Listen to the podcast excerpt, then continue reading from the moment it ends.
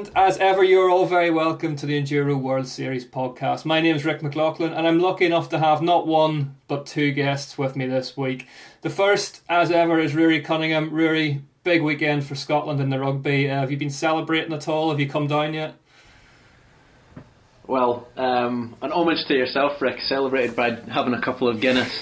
Uh, so yeah, really good, really good uh, victory for Scotland. Um, I mean, think we're probably one of the only countries in the world that will celebrate fin- finishing fourth in the Six Nations. But uh, yeah, it was good. Heart rate wasn't quite as high as the England game, but uh, well over 100 for the last few minutes. And uh, yeah, what about yourself? How's how's your weekend? Well, been? this is it. Um, I'm going to let you into a secret now. I think throughout our friendship, I've been asking you, did you enjoy the rugby at the weekend? And that's literally all I've got. If you ask me something about the rugby back, I've got nothing to give you because I don't know anything about it. But um, yeah, no, I had a good weekend, non rugby related. Um, let's now introduce this week's guest, and it is none other than Ken Avery from Vittoria Tires. Ken, you're in Boston, so I guess if anywhere in the States is going to be into rugby, it's Boston, isn't it? Yeah, I mean, you would think Boston's pretty international city. Um, man, I've always been horrible at ball sports, which is why I ride bikes. I'm going to be Right, honest Ruaridh's, with you. Ruaridh's in the Ruaridh's in the minority then. Um, Right? Uh, I'm horrendous at golf. That's a ball sport. So Yeah. funny, man. Yeah, I'm also like 165 pounds of fury, so I'd probably get smashed pretty quick if I played rugby. I, I made the mistake of being quite sort of short and dumpy at school, which if you're short and dumpy and have no interest in rugby, you get kind of wheeled out for like guys who are like six foot seven and like already shaven and stuff to slam into. and that puts you off rugby even further. Um, You just got to be faster than everybody else if you're short. I was I was short. I was just quicker than everybody else. So um, yeah, didn't get smashed. Yeah, I was only ever quick. I was only ever quick if I was being chased. Um, right, we've got the Celtic polite. we got the Celtic. We got the Celtic politeness out of the way. Let's introduce uh, Ken properly. Ken, um, tell us what it is that you do at Vittoria. Um, well, I mean, I, I basically work in product development. Um, my title is Senior Vice President of Product uh, for Vittoria Global, but really, what that means is that we, we just try to make products for, for people who want to use them and, and you know make the the experience more enjoyable, increase performance, um, increase durability, all that stuff. So I basically work with athletes, uh, develop new products, and then kind of share the story. Well, Vittoria, uh, we should obviously point out our partner of the Enduro World Series and the EWSE. Ruaridh, you're under a bit of pressure now because Ken is on the call, but with your extensive uh, experience of bike racing behind you, we got to run Vittoria tires last year. Um, we ran the Mazzas and the Martellos in Pietra and Finale. What did you make of them?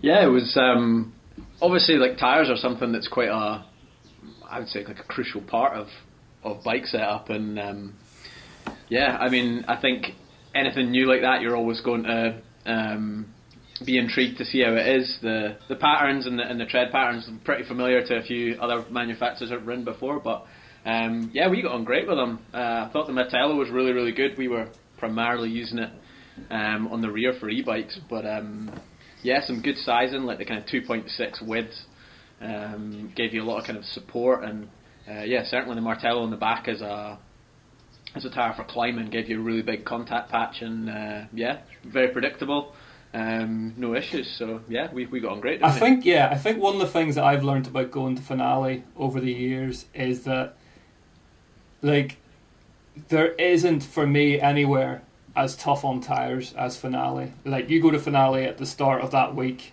and if we do, you know, course previews and we do a couple of other wee bits on the course and maybe you're riding down between the pros and practice or something, it doesn't take you long to get through a rear well, especially a rear tire, especially as much as I'm skidding down stuff. Mm. So to actually we got we got back and unloaded the bikes and I was actually really impressed with how much like material there was left on the tire, especially given that they were grippy as well. Do you know what I mean? It's normally a place I would expect to get off a plane and find that there's a few side knobs missing and stuff. And but just yeah, you're right. I mean, in terms of uh, bike setup, I don't think I don't think there's anything more polarizing and up for debate than tires. Is there? Like people are people are really tribal about them. Do you find this, Ken?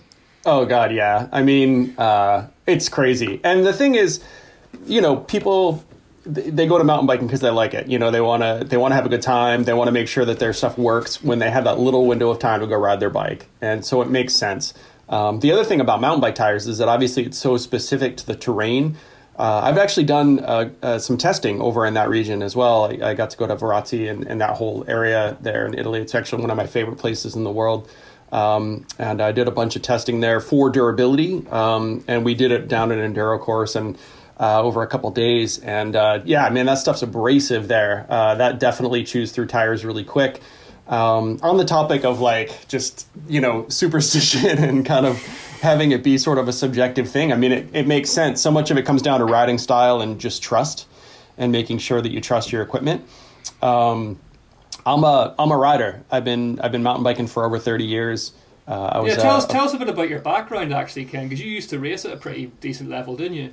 Yeah, I, I, mean, whatever. I had a UCI license back in the day, and I don't I don't mean to sound like Uncle Rico right now, but you know, it's one of those things where it's like, you know, I, I still ride every day. I'm I'm riding tonight, um, and um, you know, it's the kind of thing that is I think really critical when you're doing product design because your design needs to be authentic, it needs to be relatable. You need to actually solve problems for your riders.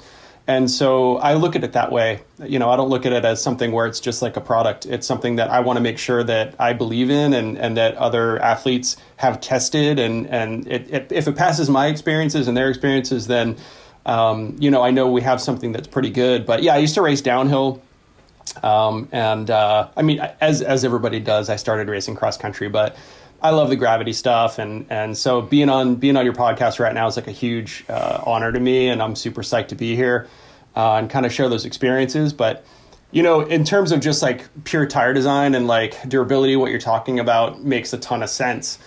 Um, enduro is about grip, but it's also about endurance, right? I mean, if your tire fails, um, it doesn't do you any good, and um, so it's a it's a pretty critical piece, and so um, it's pretty cool that you mentioned that region that you tested in.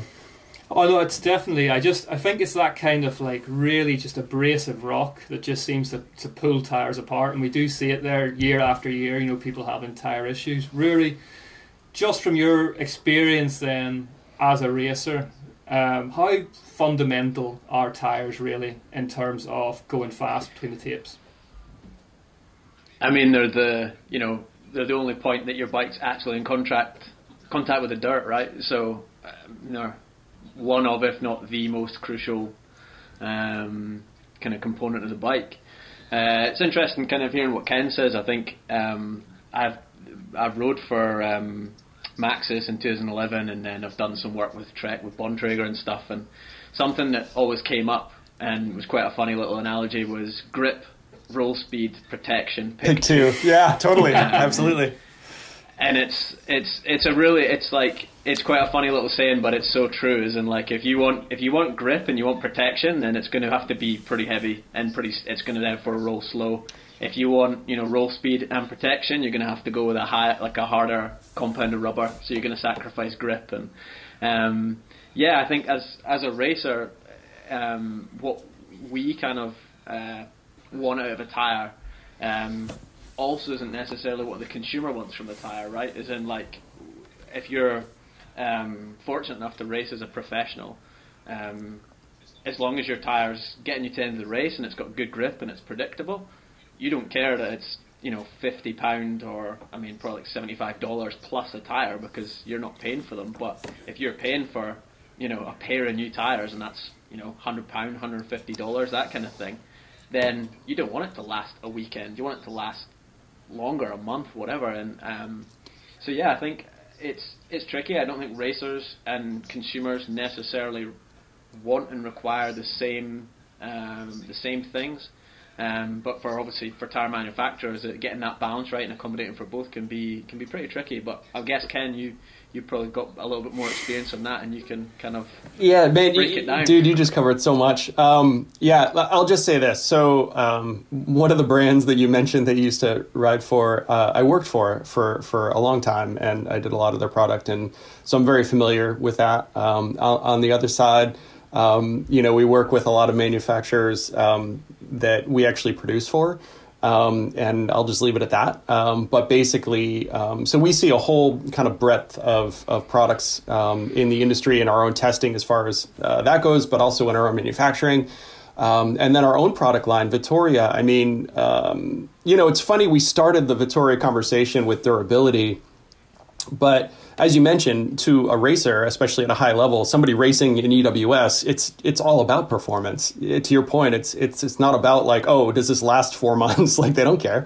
It's about racing, right? So um, the cool thing is, Vittoria. The word Vittoria means victory uh, in Italian and a lot of people don't know that. Um, I certainly didn't know that. For we were in Italy, and I didn't we were in Italy and I didn't know that. right? I'm going. I'm going to keep quiet because if you keep quiet in situations like this, it sort of implies that you did know that. Uh, no, dude. Oh, believe me, dude. I'm, I'm, I'm, used to being like a dumb American in like these these meetings, so it's all good. Like so, but my point is like um, the Vittoria's history as a brand is is all about racing. Um, obviously we're new to the EWS scene, but like uh, just this year, if you look at the classics, the spring classic road races, we've won half of them. Um, and and of the races that we didn't win, we were, we were on podiums, either second or third uh, of the ones we didn't win. And and then the ones beyond that, the tires probably came out of our factory anyway. So I mean, like we're we're no stranger to racing. And I mean, just this past year, mm-hmm. we won world cross country championships. Uh, and and the Tour de France. So like I, you know I don't know of another brand who's won the Tour as well as World XC uh, championships in the same year. I mean, that's pretty crazy to think about. So, our our manufacturing has you know all this background, and uh, our factory has the quality. Uh, and and we own our own factory and all that. So I mean, it's the kind of thing where we can really control and test what we're what we're making and uh, cater it towards the needs of any rider doing any sort of racing in general. But I mean, you know, we're really focusing in on uh, EWS now and um, also the e-bike conversation, which I guess we'll probably get into in a bit. But um, the reason I bring all this up is um, that magic triangle you're talking about, right? Grip, speed, durability. That's something we talk about constantly, and and it's totally true. It's really hard to design something around that, and and we have brought a few things forward uh, that we can get into uh, when the time is right. So yeah, I mean, I definitely want to speak to that because, you know, as I mentioned, like our heritage is about racing and about performance. Um, durability is something we've tried to, um, and successfully so, brought forward uh, without sacrificing that performance. So it's a tricky, tricky thing to do. Is it um, is it a tough thing? Is what Ruaridh touched on earlier? You know, the the gulf, the split between consumer and racer. Is that something that could? I mean, obviously, you think about motorsport. There are you know tires available that are done within a very short time frame. Is that something that could be the future of it, or does the sort of do the distances involved in enduro kind of limit how soft and tacky you can make a tire? I think the answer is somewhere in between. I mean, um, you know, you could certainly make a tire that would last you a weekend. Um, and the thing about it is, is that as the tire wears, um, you got to kind of look at how it's wearing because most most tires in mountain bike are not going to wear like a car tire would, which is to say from the surface down to the casing. Most mountain bike tires, if you make them too soft, they're going to flex at the base, um, and then like the knob will just rip right off your casing. So it's a tricky thing to do, and and and that's the reason we have a couple of technologies that we can dig into, but. The other thing to think about, you know, in terms of like the sort of the everyman rider, the, the regular like enthusiast person, um, versus like a pro racer um, is actually the equipment is not that different these days. I mean, you know, in the car scene, like you don't see people driving to the grocery store in an F1 car, right? However, you go to a local mountain bike trail and you'll see people with like super nice componentry and carbon bikes and stuff that they don't need to go mountain biking, but they they enjoy it and it's accessible to them and, and it enhances their ride, so they they go for it, right? So it's actually the difference between like the top end performance and enthusiasts is actually pretty narrow in cycling if you think about it that way. Um, so it definitely is. Rory, is there any? You must have some some tire stories from your days, at, you know, as a racer. Is there any sort of time that tires made a big difference for you, whether that's in a positive fashion or I'm actually kind of hoping in a negative fashion, but go on. I've actually got some pretty funny ones. I mean, in my early days, uh, the famous Champery World Cup, where uh, where Sam Hill um, came down right at the end and, and destroyed. Well, didn't destroy everybody, but he had he had a good he had a good course, go at destroying everybody. Yeah. Had a good cr- had a good crack at it, but um, yeah, I was a junior and I think I'd qualified 11th, and the juniors were in with the elites at that time, so it was pretty pretty kind of good kind of result for me. And then I was full privateer. I was riding a bike that my parents had bought me, and um, I think I had a set of pretty worn high rollers that were probably my tire for the weekend kind of thing. So I'm at the top of the mountain, and this rain shower just rolls in out of nowhere, and having qualified 11th, I'm surrounded by like all the pros at the time. So there's all these pros like running around screaming like, "Put spikes on, give me roll offs, like give me tear offs." Like put the you know put put an extra lens on my peak, and I'm stood there with like my bottle of blue Powerade, thinking, "Well, I don't, really- I don't, I might, I might take a couple of psi out the front." and uh, truth be told, I made it a good kind of minute and a half, two minutes. Um, at quite a good speed, mostly because I couldn't slow down. You no option, Um, yeah. right. yeah, and then I, I tipped off the trail and uh, got my gloves dirty and finished about seven minutes behind Sam Hill. But uh, that was probably like the that was probably quite an extreme version of when a tire's not great. Um, I think you know if we go towards enduro, like I Yeah, would you say like When- when I raced- enduro? Would you say you know you you were saying downhill? You've got one run there. That tire Yeah. choice can make all Mm. the difference. Whereas in enduro, you can be out for fifty k on you know the same set of Yeah. tires. So does that kind of limit that kind of quick swapping mentality? It, it definitely does. I mean, I've had races like EWS races where at the tech zone between um, between stages, I'll like go to the go to the tech zone and mechanical quickly like trim the center knobs. Uh, I did that in Whistler just because I knew the last stage was going to be because it's long and there's some climbing and it's you don't really require a huge amount of grip on the rear. You want the, the roll speed that I got in the trim the middle, so it was more like a semi slick. I think the biggest kind of well the standout one for me was in Ainsa where I had that famous Wheelgate last week. I think there is actually a wasn't there a whole feature on Pink Bike about how that wheel was rebuilt and like stitched together and yeah, that was. Yeah. So what If it- what did you do with the tire? The tire would have to be glued on, was it?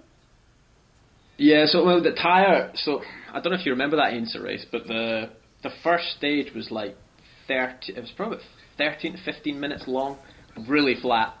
Um, and I was like, this is hundred percent about roll speed. There were a couple of shorter stages that were a bit rougher later in the day, but I was like, you're gonna, you know what I mean? If I back off a little bit on the last few stages, I can make it up in the first stage, if you know what I mean, by running a, a lighter tire with a, a harder compound. So being on Bontrager, that would have been an, an SE5 versus a G5.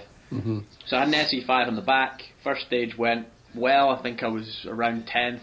I think I was about sixth on the next stage. So I was I was in the top 10. I think I was maybe seventh, sixth or seventh going into the third stage, and it still wasn't exactly that rough. And halfway down it, I just popped over this little crest, and there was a rock, and I was running like a. I mean, SE5s might as well be the sidewalls might as well be made of paper, and uh, I just tagged the rock and just blew out straight away, and uh, you know I, I lost over a minute on that stage, and my wheel was wrecked, and I tried to zip tie my wheel, uh, zip tie my tire to my wheel for the next stage, and it popped off halfway down, and um, yeah, somehow the big man T West got the wheel back running, but from that point on, I was banned from using uh, SE5s Yeah. because it was too much of a hack. What what what then you're the following weekend, it- what you're actually saying there is that you were you were banned from making your own decisions. Yeah, and I, I think it was like it's a good example of that like that middle ground being too big. Mhm. Is in the SE5 was fast and it rolled quick and You know, one thing. but it was really that the, Uh, the rubber compound was hard and it didn't have a lot of support. Whereas the G5 to pedal it round for a full day, especially in the heat of like Spain, was pretty hard going because it was just a full on, um, you know, 1500 gram downhill tire. So, um, yeah, it's it's it's a real balance. So, um, yeah, and I, I think something that we spoke about earlier is like a quite a tricky uh, balance for for tire manufacturers to actually um, get right. one of the things that I always say uh, in our meetings is define what fast is. Um, fast could mean rolling on a street. Fast could mean rolling on dirt. But really, what it comes down to is minimizing the time it takes you to get through a stage, right? Whatever that means.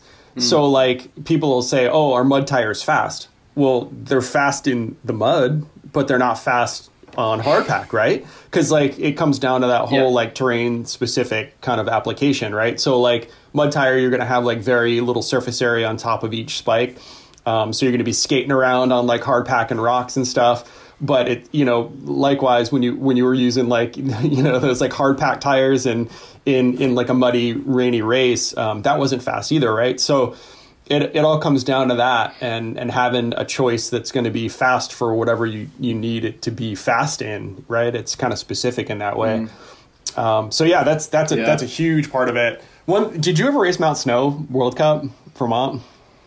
Uh, no, I, I, think it was a little bit before my time, but I've certainly seen um, I've certainly seen kind of videos of it from from back in the day, and it looked uh, looked pretty good. The reason I mentioned that that was, and I'm, I'm super old, even like talking about Mount Snow, but like anyway, the uh, that was uh, sort of the golden era of you know downhill racing, and and uh, I raced that for like 14 years or whatever. Um, it was crazy, um, but my the reason I mentioned it was because up top it was like super high speed, like granite slabs, um, and and then like in the middle there'd be trees and then at the end there was this like crazy steep rocky muddy rooty section um, everybody called it yard sale and because um, basically like you'd get like the top of the top people like world cup people come and uh, they they just like look at it and be like, "Where's the line?" you know what I mean? And uh, mm-hmm. some local dude would just like rip down it. Um, but it was funny. The reason I mention any of this is because of the variance just in that one three minute downhill run um, you had so much so much variety of terrain that you had to kind of overcome. And that's really where uh, a lot of my kind of initial tire design thought process happened even as a kid. Because i mean i started racing when i was like 13 so i mean you know it's the kind of thing where you got to think about like i have like as a teenager, right? You roll in and just like you, man, you know, I'm like on this bike that like my parents helped me buy from mowing lawns all summer, you know what I mean? And I got like some like smokes or something or something silly before like real tires really had come out. And and uh, you're kind of clipping grooves in them just because that's what you had, you know, and, and trying to make the most of it. And and these days you have the bikes are so good now, and the tires have come so far um, but we're still doing these little tricks of the trade to make sure that you have the best thing for that day. Can I just can I just point out if I was a pro, I would hundred percent be all about the trim the tires. Mm-hmm. That would be if there was a guy who was there to look after me for the weekend, bike in, yeah, take every other side off off the left hand side, leave the right.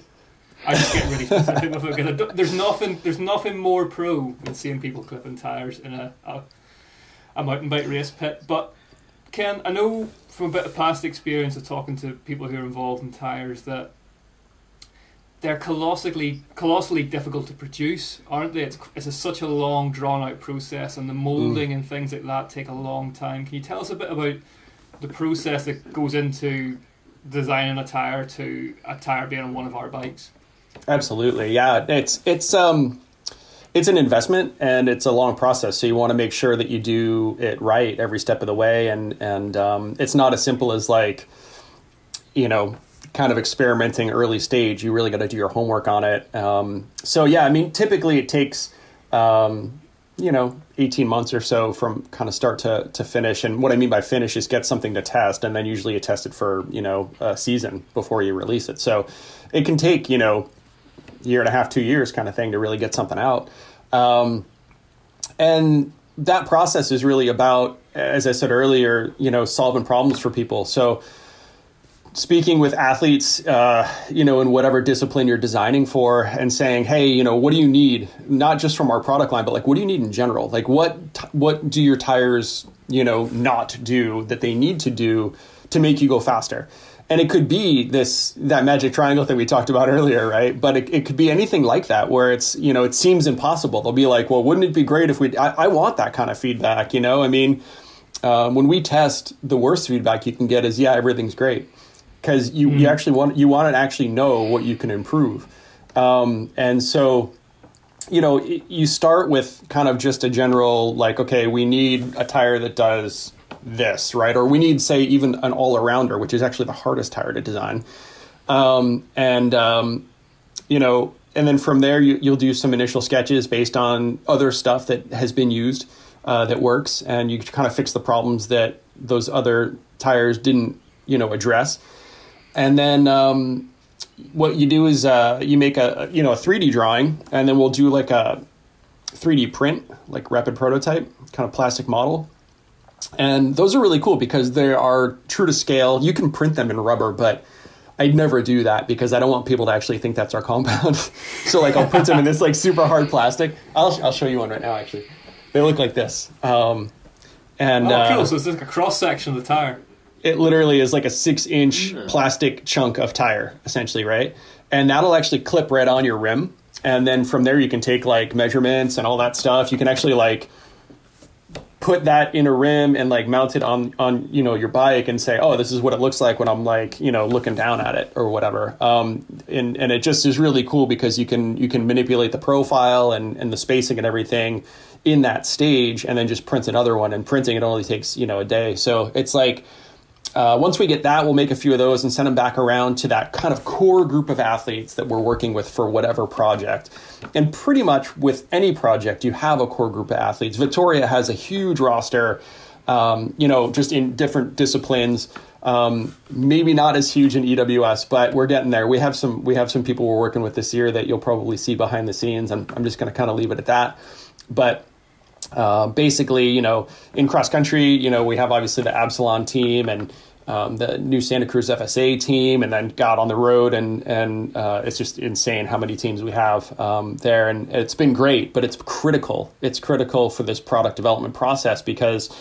Um, you know, it, it as much as it makes it difficult for me um, having a lot of cooks in the kitchen, at the end, what you can do is you can kind of pull out the common things and um, and you know there's going to be some outliers like somebody has like a bad memory of this like one race and so they want to design and it's like okay that's cool to know about but at the end of the day you want to pull out all the common things and make sure that you address the you know the topics that are everybody uh, you know always mentions in the process. And then um, eventually when you get to a point where you know you're confident then you pull the trigger and you make a mold out of it. And um, so at that point, then we will basically try to hide it as best we can while we're testing it.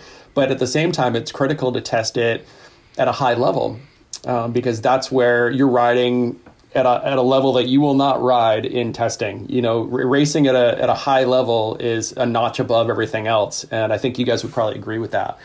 But um, and if it passes muster there, then then you, you have a good product. And and um, at that point, um, usually we have race results uh, before we even launch a product. Um, I mean, a, a, classic example. We're actually launching a road product on Friday, and um, we've already we, we've won a, a, bunch of races with it already. I mean, so wow. it's great. It's it's great to have that built in. I mean, I remember being at the Interbike trade show and. Um, uh, we won XC Worlds uh, in 2015, and uh, we were launching products like two weeks later. It was crazy to be like this one Worlds. you know what I mean? It's pretty cool. A perfect scenario, things. really, isn't it? For a marketing to, person, that's the dream. Yeah, I mean, it doesn't happen every time, that's for sure. But you know, it's it can happen if you if you do the process in a way that is truly reflective of what the rider needs. It's not just a commercial thing. It, it really has to come back to the rider in that way. Um, what's the, what are the key factors then you're looking at? Looking at tread design, compound, um, I guess sidewall as well. What are the sort of the main things that you're playing with as a designer? Yeah, I mean it's going to be those three factors, right? It's going to be the tread design is going to be the number one thing um, because everything else is is once you have that mold, you can kind of manipulate the compound that you put in the mold. Uh, you can manipulate the casing that you lay in the mold. Um, but you know the tread design is going to be the the defining factor of the tire. Any any tire you name, you're not talking about the compound or the casing. You're talking about the tread. If you name a tire, right? So um, the the tread design is going to be the number one factor, and then from there, um, obviously compound is a super close second because obviously if you don't have the correct compound designed with the tread, it's not going to work properly. And I think a lot of people, even designers, don't think about it that way. Um, you know, if you have certain dimensions and tread depth on a mountain bike tire, and and you have the wrong compound in it, it's going to be way too stiff or way too soft. Obviously, it sounds simple, right? But at the end of the day, it's stiff or soft because of how that tread flexes. So you have to actually design the tread around the compound that you're using or that you intend to use, or within sort of a, a pretty narrow range. And then the casing itself is is something that um, you know, is going to be sort of have to work in harmony with the other with the other factors there, uh, and and uh, be tuned to whatever purpose you're using, right? So like enduro racing, um, it's got to be light enough, but it's got to be durable enough. Um, and you know, downhill is all about speed, grip, durability. Um, cross country is a lot about weight and being kind of like how light can you get away with and still have dependability. Um, so each each category is going to be a little different in that way, but um, the casing is certainly not like a third thing or an outlier in, in that way. It also has to be designed as as a part of this package. Um, but it's definitely something that um, you know you can change once you have uh, a mold done. Ruaridh, what was the most what was the most important thing for you as a racer then whenever you were talking about tire choice with Tyler or whoever it was? Um, I think honestly for me it was more about it was more about predictability than it was all out grip. Like some tires I've ridden where like they were super super grippy, but they just weren't predictable. Like they, they just had a really like like a real cliff edge to the to the kind of limit of the grip. Whereas um, other tires would maybe start to wash, so they start to lose traction a little bit more, um, or a little bit earlier. But it was like more of a more of like a linear mm-hmm. like loss of traction. Like you kind of you could get it, you could kind of feel it going onto that edge rather than just you know clean off it. Um, obviously that's um, you know there we're talking about predominantly if enduro we're talking predominantly about performance in stages. Mm-hmm. Uh, but something I also factored into, it, and I think this is where um, as a discipline it's it's quite difficult to design a perfect tire for it because you need the grip and the performance on the, the gravity kind of stages, but you also need to be able to ride it for six, seven hours a day and, and you know, have the, the, the roll speed and the, the, the kind of the ability to, to pedal it around the course, right? So I, I definitely factored that in as well. Like I would tend to try and use a, a slightly less grippy or like a more of a a tire more towards pe- pedaling efficiency and roll speed on the rear. Um, because I felt that the roll speed and the amount of energy that would save me in the day was more beneficial than running two heavy grippy tires front and rear. Yeah. And that depends on venues as well. Like if we look at somewhere like Ainsworth, where for example it was quite flat and quite pedally, um, you got that predictability on the front, but you had the kind of the rear uh, pretty light and um, would kind of aid you in the flatter stages. If we look at the other side of somewhere maybe like La Thuile, where it's you know 12 minutes of just gradient like 45 percent. yeah, yeah. Um, you're you're just gonna you know what I mean you're gonna just run to the you're, you're gonna basically and a lot of lift access. So you're not gonna pedal up every hill. Um, you're probably going to gear towards um, 100% performance on the way down. So, and I think that's the beauty of it. I think that's I think that's the, the beauty of enduro is like it there isn't a perfect one size fits all when it comes to not just bikes but t- tires as well, like everything. So um, I'm sure it gives you a bit of a headache, Ken, when you're trying to design tires and compounds and everything else around it. It's but uh, it's a good problem. I think it keeps it exciting and. Yeah, man, it's a good problem to have. It's it definitely keeps it exciting, and and it's the kind of thing where um, you just got to think outside of the box a little bit. I mean, um, you know, there's ways to do this. You talk about a soft tire or a compound that rolls a little faster and and uh, you know, not to say you meant it this way, but like I think people in general they think about a tire being like one dimensional in that way, and uh, in reality, um, you know, our tires we can put four compounds on. Um, you know, it's the kind of thing where uh, the the bottom, the base uh, compound is intentionally made to be a little stiffer than the surface compound, so that the that base of your tire uh, is going to be the the tread's going to be really stable. And so when you go into that corner you talked about having the tire like immediately just wash out or have it be kind of like more of a linear kind of progression as far as where that like limit of traction is. And and there's ways around that. So i mean obviously with like a tread design just like the design itself if you were using like 1c you know it's the you know the the tread would have to be made such that you have like a, a hard edge. You, oftentimes you see like on our Mazza you'll see a really defined side channel between the side knobs and the center tread. Um, and that's made for this purpose so that basically that has room to dig in almost like an edge of a ski. And so you can you can trust it. Um, but at the same time once that digs in right there's this there's this thing that happens where you're going super hard, you're trusting it, it locks in, you feel it lock in, and then it gets skittery. It starts kind of like understeering, right? It starts drifting. And and what's happening there is that basically that row, that side row of knobs is basically flexing over. Um, and so to to address that, you know, putting a harder base and a softer surface compound keeps that super stable so that uh, it doesn't just flop over because when when a soft compound tire just flops over like that, you have you have traction until a millisecond when you don't, and it's a I've very sudden. that. Yep, I can Yeah, speak it's- for that. Yeah. super it's a super sudden thing but using a layered compound structure uh, allows you to have a lot more predictability and it's a lot more lively and it's a lot more progressive and so Is that, yeah is that what you mean? Is that what? Because it is. It's one of the things. It's one of the classic sort of sound bites from tire reviews, isn't it? Predictability, and it is Mm-hmm. one of the things I. I used to say it myself a lot. I used to run Maxxis tires because I liked the fact that you could pick up a set anywhere in the world, put them on a bike, whatever model, and there was a predictable feeling to them. They felt like the last set you had. Do you know what I mean? Is that does that come from that sort of blend of compound and where it is on the tire?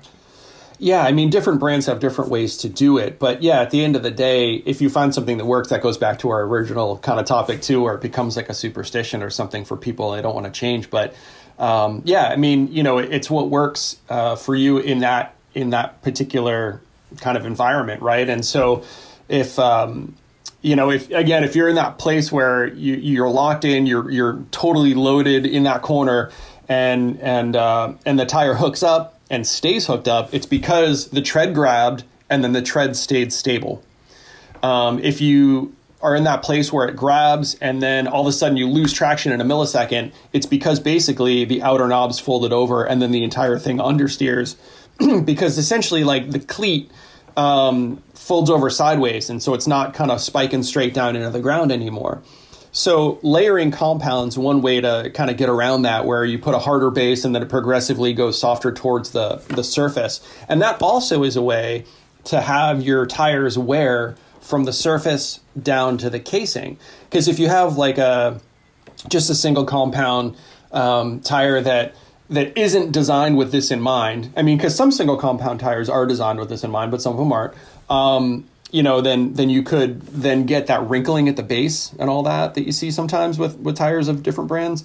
Um, and um, that's where the tire's just not going to work the way it was designed or the way you actually want it to. And the tire might have like a lot of tread depth on it still, but the second that that happens, it's basically done. Um, the other way, though, to get around that is actually through tread design.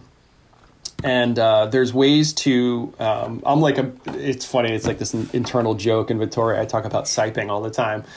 And you know, but when you yeah when you when you clip your tires, you're you're basically making sipes. A sipe is just like a directional groove. It's like those little those little grooves you see in the tread design. If you look at like a automotive snow tire, there'll be these like little interlocking S's, um, these little like S grooves in the snow tire, and th- those are basically designed to allow a little bit of micro motion at the surface, so that you kind of delay that slip, um, and, and in doing so you increase traction.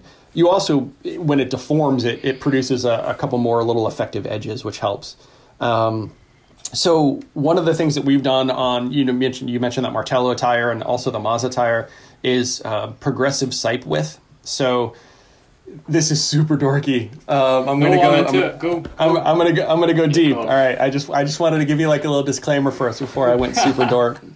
Um, so again, like you're you're in that place where um, you know you're going into a corner, and so you think about your your side tread um, and where on the tread that load's actually going to be distributed. And it's going to be on that inside effective edge. So, like, sort of the inside edge of your side knob, right? So, when when that side of the knob gets gets kind of pushed in that corner, that's that's where it's going to deform first. And so in addition to that compound layering, which gives you that progressive flex from the casing up towards the surface, by putting progressive sipe width, actually using a thicker sipe nearer to that effective edge that's that's taken all that abuse, you can actually make that initial edge softer. So think about this: a, a thicker sipe, like a, a wider groove, right, will flex more than a thinner sipe because there's just more air inside the groove to collapse, right? So if you look at like a Mazza or Martello, you'll see the inside effective edge sipe on, on top of that knob is actually fatter and then it gets narrower as it goes towards the outer edge. So it's almost like a the, the knob will kind of like accordion um, closed as it's being loaded in the corner in a lateral direction. Um, but then also you have that compound layering thing we talked about a minute ago. So you put those two things together, and our tires definitely feel different. But um, once you kind of understand and wrap your head around what's going on, you understand why. Um, and it's because of all of that. It, they're a lot more progressive feeling in that way. It also helps them roll faster because you can take that progressive sipe width and turn it sideways for the center tread. So you mentioned climbing with a Martello, and you just it was you know you didn't mention why it just it was the tire that happened to climb well, right? It's actually because of that progressive sipe width the leading edge in your center tread is going to do the digging when you climb, right? So we put a thin sipe on that leading edge so that it, it has, you know, some some flex. It has it allows a little bit of flex to, to provide that grip, but it doesn't just collapse because you want that hard edge to dig in while you're climbing, right? Now on the braking edge, the trailing edge of that center knob, uh, you want that to be nice and gummy because if you're going down some sort of like slick rock or something, you want that to, to flex when you hit your brakes. So it's interesting. The center tread actually, in rolling, it's a lot more firm in, in the rolling direction forward than it is when you hit your brakes and the, and the load reverses on that knob. I know that was a lot. That, that was a lot of dork. Does that make sense to you guys? No, I'm into it. Yeah, no, definitely it does. It's, it, oh, it, it kind of it kind of goes back to one of those things, doesn't it? That we we sort of mentioned at the start is that I think if you've been into mountain biking for a while, everyone has a go-to tire or a go-to sort of pair of tires that, you know, that's their, that's their model, and they probably couldn't tell you why. Mm-hmm. Beyond they like the way it feels and they like the way it performs, and I am a big proponent of, like your bike should work best where you ride, and that's you know, you need to get the right tires for the right sort of conditions that you regularly ride in, but how big? One of the things that I'm always always strikes me is that you know, I mean, we've just done it. We've had a big conversation about tires before we've talked about tire pressures. Yeah. How, yeah. Uh, how big a difference? I don't Ruaridh, is that something like as a racer, were you ever a bit of a nibbler about tire pressures? Did you have a set that worked best for you or I kind of I kind of always had a like we, we I think we've talked in here about having like a base suspension set, and I always had a base tire pressure, mm-hmm. as in I'd have, uh, for example, when I raced for Trek, we had the G5 on the front, which was a very heavy, very stiff tire. I think it was all one compound, um, and I ran that re- really soft. So I had like a base of like 21, mm-hmm. and depending on the venue, it might drop one or two and go up one or two, and then similar for kind of the rear. Uh, you can kind of I think it's very dependent on not only the terrain you're riding, but the tyre you're using as well. Uh, something that we, Ken, you've gone quite a lot into kind of grip and from the, the actual tread compound and, and maybe the rubber compound, but um, quite a big part of like grip from tyres uh, is also the kind of you know when when you load in a corner how the tire kind of I mean deforms maybe not the right word but how the kind of the contact patch gets bigger. Absolutely. Kind of spreads out. Yeah um, obviously, if you know if the tire's too soft, then it can start to kind of roll, and you can get that feeling where it effectively rolls off the, the outer side of the, the rim. Mm-hmm. And then if it's too firm, it, it, it, kind of can be quite skittery and um, it doesn't you don't get that planted kind of feeling. Uh, that obviously depends on the, the the speed of the rider, the you know how hard they're the weight of the rider. So lighter riders tend to use um, less pressure in the tires. Um, but I mean, there's there's so many factors, and I think it's there's so much variability. But I think when it comes down to actual pressure, there's probably a pretty limited window or a pretty small window where like a tire's at its optimum yep. that would work for that you could you could kind of make work for the majority of riders. Is, is that what, yeah, what's the kind of what's the window, Ken? What is the kind of what should you know? What Oof, is this? Yeah. Whenever you're designing the tire, how do you work out what a different spread of pressures is going to you know be in that tire? So it's funny. Um, there's always a recommended pressure on the sidewall, and I feel like nobody ever reads it. you know, note, it's note like, to self, uh, check sidewall. Yeah, um, you know, um, there, but you know, people always kind of go mountain bikers are hilarious. People would be like, "Oh yeah, uh, you know, I checked your compound. I, I squeezed it with my fingers," and I'm like, "Wow, that's scientific." Um, that was, you know, like it's it's hilarious. But they, you know, at the end of the day, you kind of know as a rider, like you're doing it long enough, and um, you know, it's the same thing almost with pressure. Like you'll you'll put the gauge on it, and I, am like you, man. I, you know, I, I start I start usually kind of looking at my tubeless setups at like around 20 or so. I'm 165 pounds.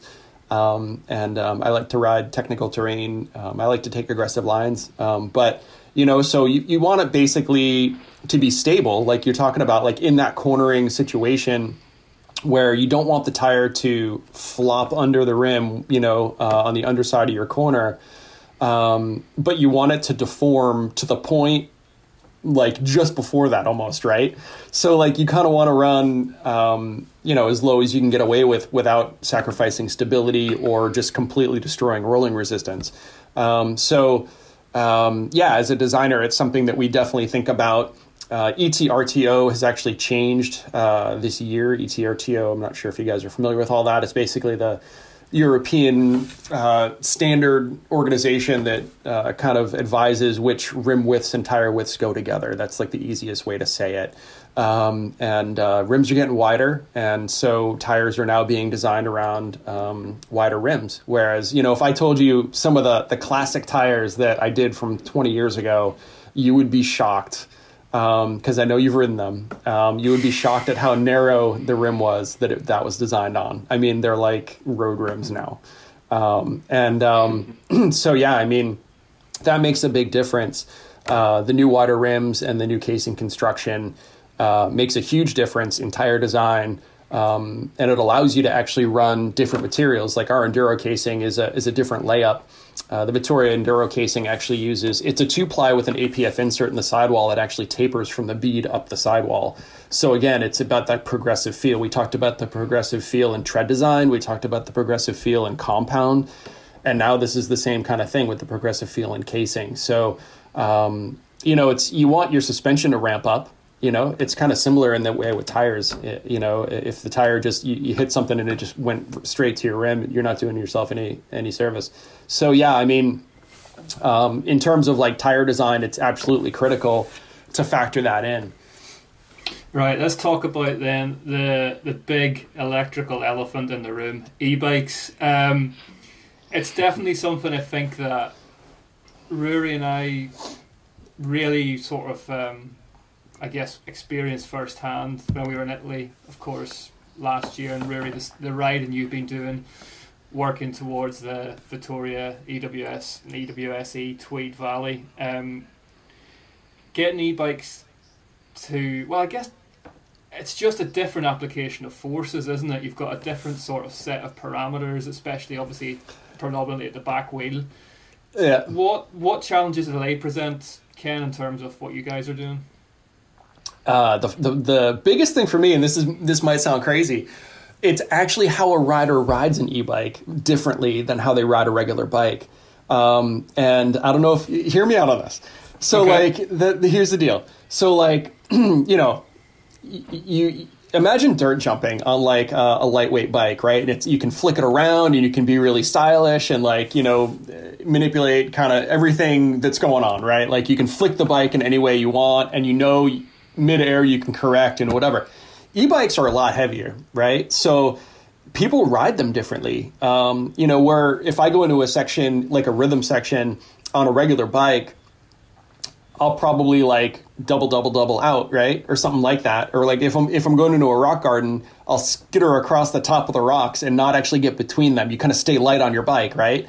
I find that when I ride an e-bike or like when when a lot of our testers do, they just they manual into stuff and it's just like this like cack into like whatever they're dealing mm-hmm. with and they're just less smooth and so they take a beating Yeah, you're, you're, you're very much talking about me there, Ken. I won't take it. For point, pointing at Ric there. That's definitely what he does. I, I don't, think I don't even do the I don't even do the manual. I just ride into it. it's awesome Yeah. so yeah because of that like you have to kind of design around that and and make sure that your casing is going to be durable enough to take it it's actually super tricky because you want things to be durable and and and durability and rigidity sometimes go hand in hand and you don't want the thing to be too rigid right because then you're going to start sacrificing traction um, but you know and i think that's really where inserts come into play and so like that trip I took to Varazze was was really about testing enduro stuff, but it was also testing inserts on e-bikes. Um, and uh, it was something that um, you know at, at the end of the day we did this as a lead up to the launch of our Vittoria Air-Liner system. Um, and um, it's been it's been sort of a game changer in that way uh, because it allows you to ride an e-bike like like you're going to ride an e-bike. And I'm not saying everybody rides an e-bike as bad as I do, but I'm just saying a lot of people get a little I probably, I probably do. I probably ride it as bad as you do. If not, if not a lot, if not a lot worse. you know. But I mean, at the end of I the think it- go ahead. I think the thing like about e-bikes that I guess is the one thing that's different to kind of every other form of cycling is that you have a motor. So um, you kind of have effectively you have that assistance. Um, obviously, the extra weight is, is is quite a big factor as well. Uh, certainly, I've kind of only I've only really kind of got into it in the last year, and I definitely kind of look at things and like uh, the, our kind of Santa Cruz e-bikes.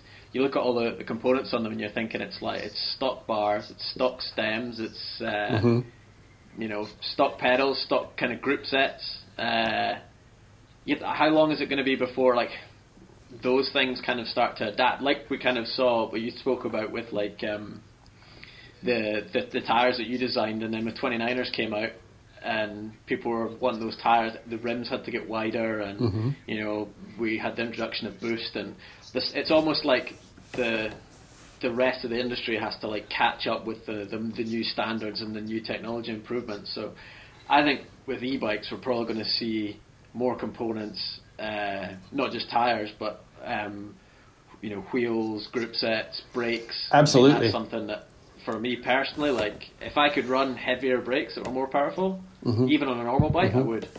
Well, and to your Like, to your um, to your point, I mean, there's you have a motor, so you, any anything that is um, maybe a little heavier duty, you have that assistance, right? So it's not as big of a deal um, in, in terms of just like acceleration and and all that stuff. But yeah, I mean, and and to, yeah, it, it's already happening. I mean, you know, our tires are already. Um, e-bike compliant and all that. We have we do all that testing in our factory, um, so that's not an issue. We actually have an e-bike line of tires as well, um, which which are essentially capable of being used on an e-bike, but also capable at the at the race level, which is great. But I mean, you know, there's a million different e-bike specific products on the market, and some of it matters more than others. Tires absolutely matters.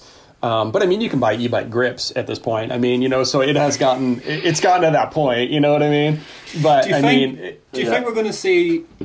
I mean, obviously, in light of what we're talking about on a sort of a weekly basis, things like the power stage, which are really technical climbs. Mm-hmm. Are we going to get to a point? Maybe do you think where we start to see rear tires evolve into how they Mm-hmm. use? Because they're obviously they are pivotal, in my case, literally often. Yeah, so it's funny with an e-bike. Um, you know, it's it's pedal assist, so it's not like you're sitting there laying on the throttle. You're not feathering your clutch to power band, right? It's not like you're on a two-stroke motocross bike. It's it's um, if only. right, if only, right? But it's uh, it it still matters. Um, the wear that we see actually is not as much about that motor-driven acceleration, which is actually like a big argument of of you know people with like in terms of like erosion on trails and things like that. We're not going in there with motorcycles. You don't have that throttle, so likewise, the, the the tread wear is not as as bad in terms of what you would get just climbing on a regular bike. You just you just you're just basically Superman when you're riding the thing because you, you're putting out more watts than you normally would, right? Really, where it comes down is uh, the extra weight of impact and braking because you know you're trying to stop a whole lot more mass so you're going to like lock up the rear wheel. You you know you, you, tend to do that more on an e-bike and and just uh, like i said i mean just going through all that rough stuff you ride a little differently. So i mean it's the kind of thing where um, i do think uh, tires will evolve for the specific niche in this way um, and uh, or i should say subcategory uh, where you know I've seen a lot of people emulating motocross setups where you know they're running like the mullet setup, they're running like a little fatter tire in back, things like that. Um, and um, it's a really kind of cool era to be in right now. It feels actually like um, almost like the early 90s in mountain biking where people were experimenting. Um, it's like that all over again right now, trying to say, ooh, like how can we maximize this with things that we have off the shelf? Or what if I drill a hole in this or whatever? You know what I mean? Um, they're they're they're kind of experimenting in that way, and it's cool to see brands doing this. I mean, you know, seeing a brand actually launch a like a mullet bike for this purpose is actually, I think, exciting. Um, Ruaridh, we should actually just touch from your position, a sports coordinator at the EWS. There is no like if somebody's coming to their first uh, whether it's an EWS, EWSE, one of our EWS qualifiers this summer. I mean, obviously, part of enduro racing is you know you get frame stickers, you get wheel stickers to make sure that you're not changing stuff to make it you know as level a playing field as we can. You, there's no there's no restrictions on tire choices there, and if so, what would you bring with you if you were coming as a privateer? Like, how many sets of tires would you bring to a race?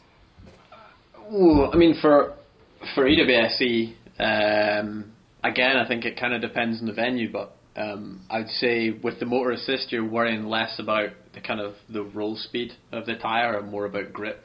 Um, you know, the liaisons we have are, are pretty challenging and quite technical, so you're certainly going to want a, a grippy tire on the rear and, and, and good protection for the extra weight um, and, and the kind of extra forces that are put through the bike on the way down.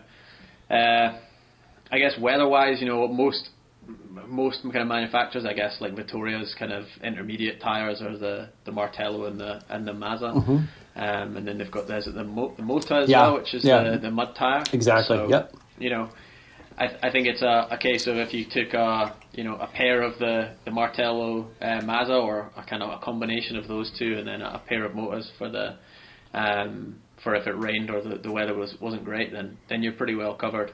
Um, funny story, just to, add into this, because it's on my mind. I once coached a guy, Ken, you'll like this, and uh, he was riding down, and I was like amazed at the sound his bike was making, and he couldn't ride in a straight line. and I was thinking, something going on here. And then I, I went up and I felt his tire, and it was like concrete. and I asked him, I said, I said, what? I was like, Jesus, mate. I was like, what pressure have you got in there? And he said, oh, it said 40 to 65 psi on the side, so I thought 65 would be better. Yeah. Wow. yeah.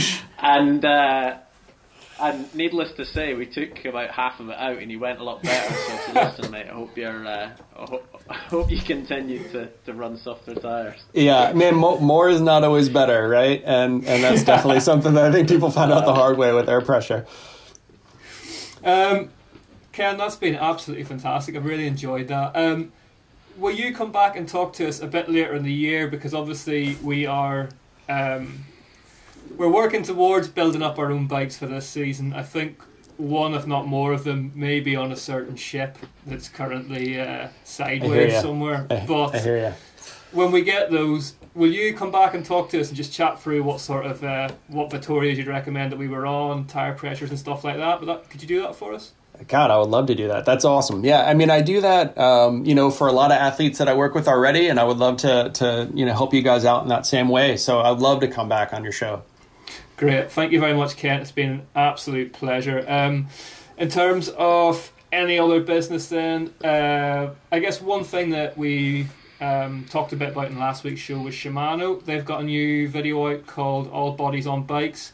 really well worth a watch. It's all about a couple of riders, Kailey Kornhauser and Marley Blonsky, who are working to make the bike industry, mountain biking, uh, just more inclusive and to make people rethink their preconceptions um, about who rides bikes. So that's well worth a watch. I definitely plug that. And hopefully, we'll speak to you again next week. And I'm going to go um, browse the Vittoria website and try and get a bit of a give myself as much of a head adva- head start advantage against Ruaridh as I can in terms of tire choice this season. I need every little I can get to be honest. So, Ruaridh, Ken, thank you very much for your time, and we'll speak to you next week.